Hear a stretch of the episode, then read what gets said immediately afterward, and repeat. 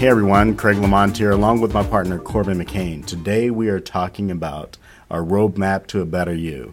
You know, it's interesting that it's uh, the beginning of January and running into people in the gym, running into people in the streets, even though it's raining cats and dogs down here in LA. Uh, I guess where Corbin, where you're at in Seattle, looks like it's uh, nice and sunny, but very cold. Am I right?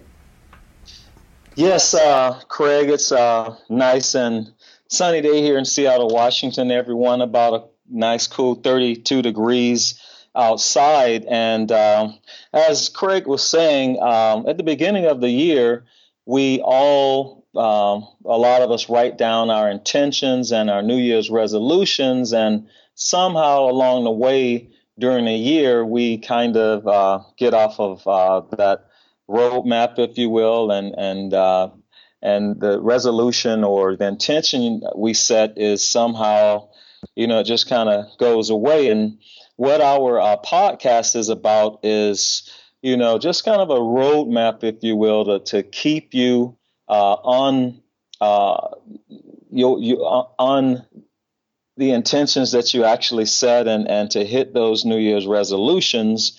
And uh, we're going to detail uh, in this podcast little things you do uh, that can really maximize your time, your energy, and ultimately, at the end of the day, to supercharge you as a person and as uh, you know to supercharge your business. Absolutely, that's absolutely correct. So, you know, one thing, one thing, Corbin, that I always have problems with when I run into people in the gym and they say, "Oh man, I'm I'm here, I'm going to lose weight, I'm doing this for for the rest of the year, I'm here every other day." You know, sometimes it's sometimes you got to dumb it down a little bit. Sometimes you got to look at it and say, okay, I haven't, and be realistic and say, I haven't been at the gym for two years, right? So why do I think I'm going to make a, a, a, conscious effort on January 1st, 2017?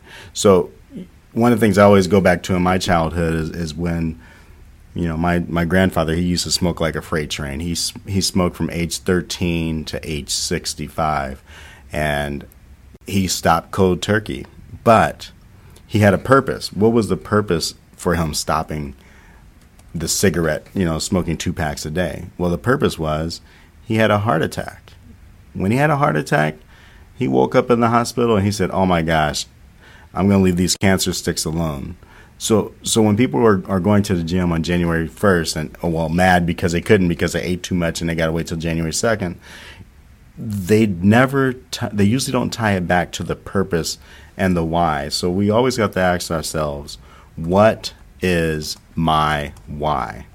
And once we answer that, we'll have a better roadmap to success, a better roadmap to a better you.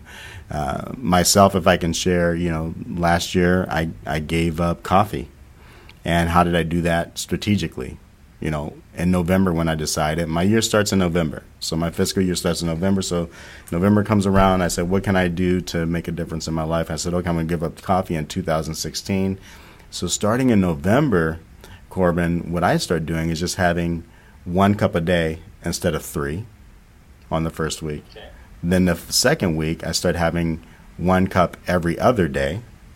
Then the third week, two cups a week only Monday through Friday. So I had to pick the days that I need that I thought I needed the crutch of caffeine within my bloodstream. By the time December rolled around, I was down to one cup of coffee per week. So my so my idea was okay, what meeting environment do I have set on my calendar each week that's a routine where I can enjoy my one cup of wa- coffee for the week. So, Corbin, basically what I did, I have a breakfast meetup every Tuesday morning, 7:30 a.m. It's been there for the last two two and a half years. That was my coffee enjoyment. So, December 31st, I had my final cup. Right before I went to New Year's Eve party that I knew I couldn't stay up for, since I'm so darn old. That was my final farewell coffee uh, and I tied it to the purpose I tied it to is I want to have a better fit life. I know I don't work out enough, so if I know I'm not working out enough, maybe I can get rid of some of the bad other bad habits in my life and start etching out the stone to the perfect me. Um, so I've been caffeine or not caffeine free, but I've been coffee free for over a year. Uh, I did the same thing with alcohol three years ago. I did the same thing with gluten two years ago. So I have not had any of those items since I made that resolution.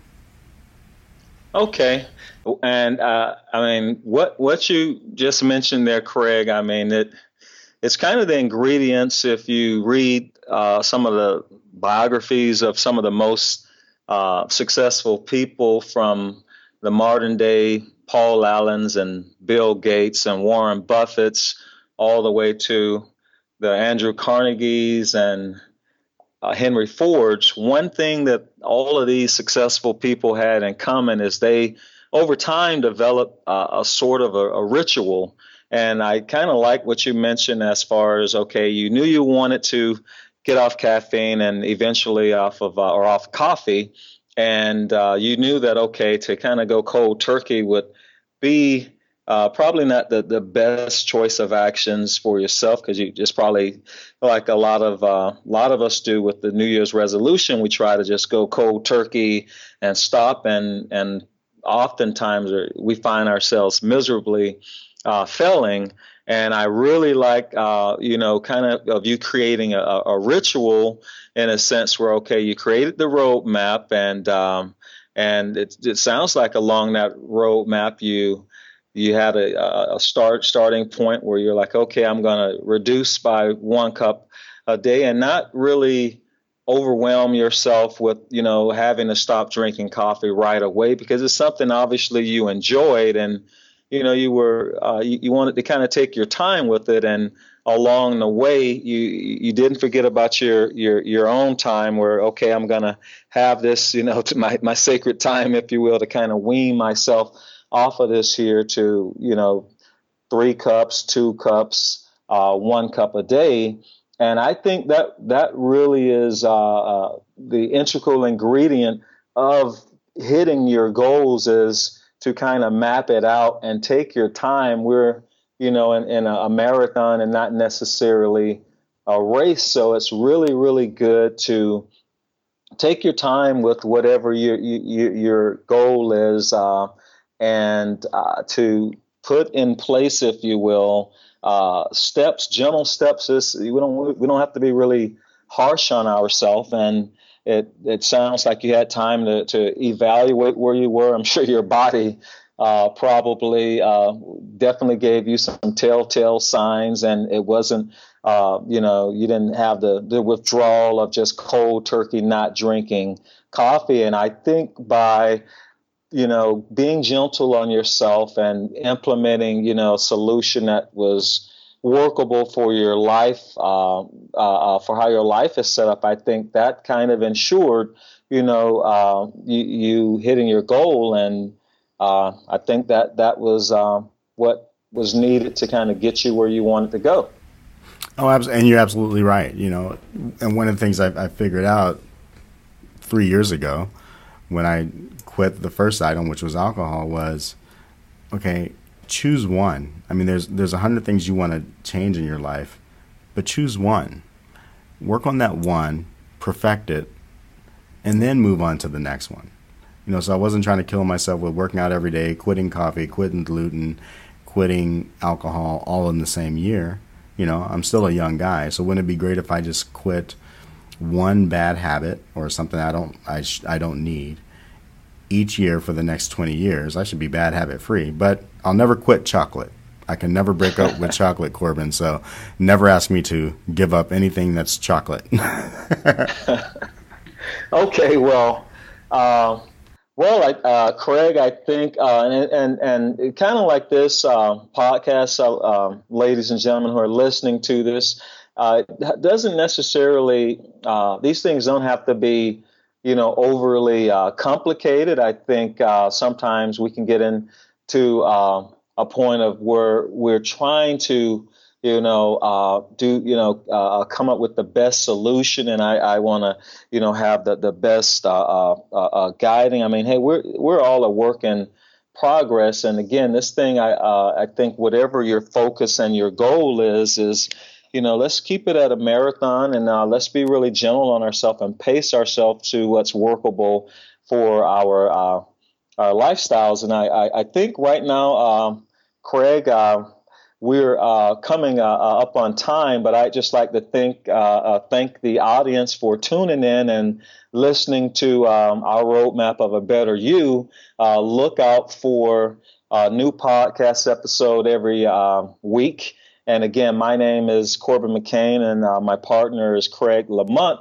And uh, we really appreciate you uh, tuning in uh, please subscribe to our channel. And uh, I'd say have a wonderful uh, 2017. Thank you so much, Craig, and, and you all have a wonderful day. Happy New Year to you all. Thank you.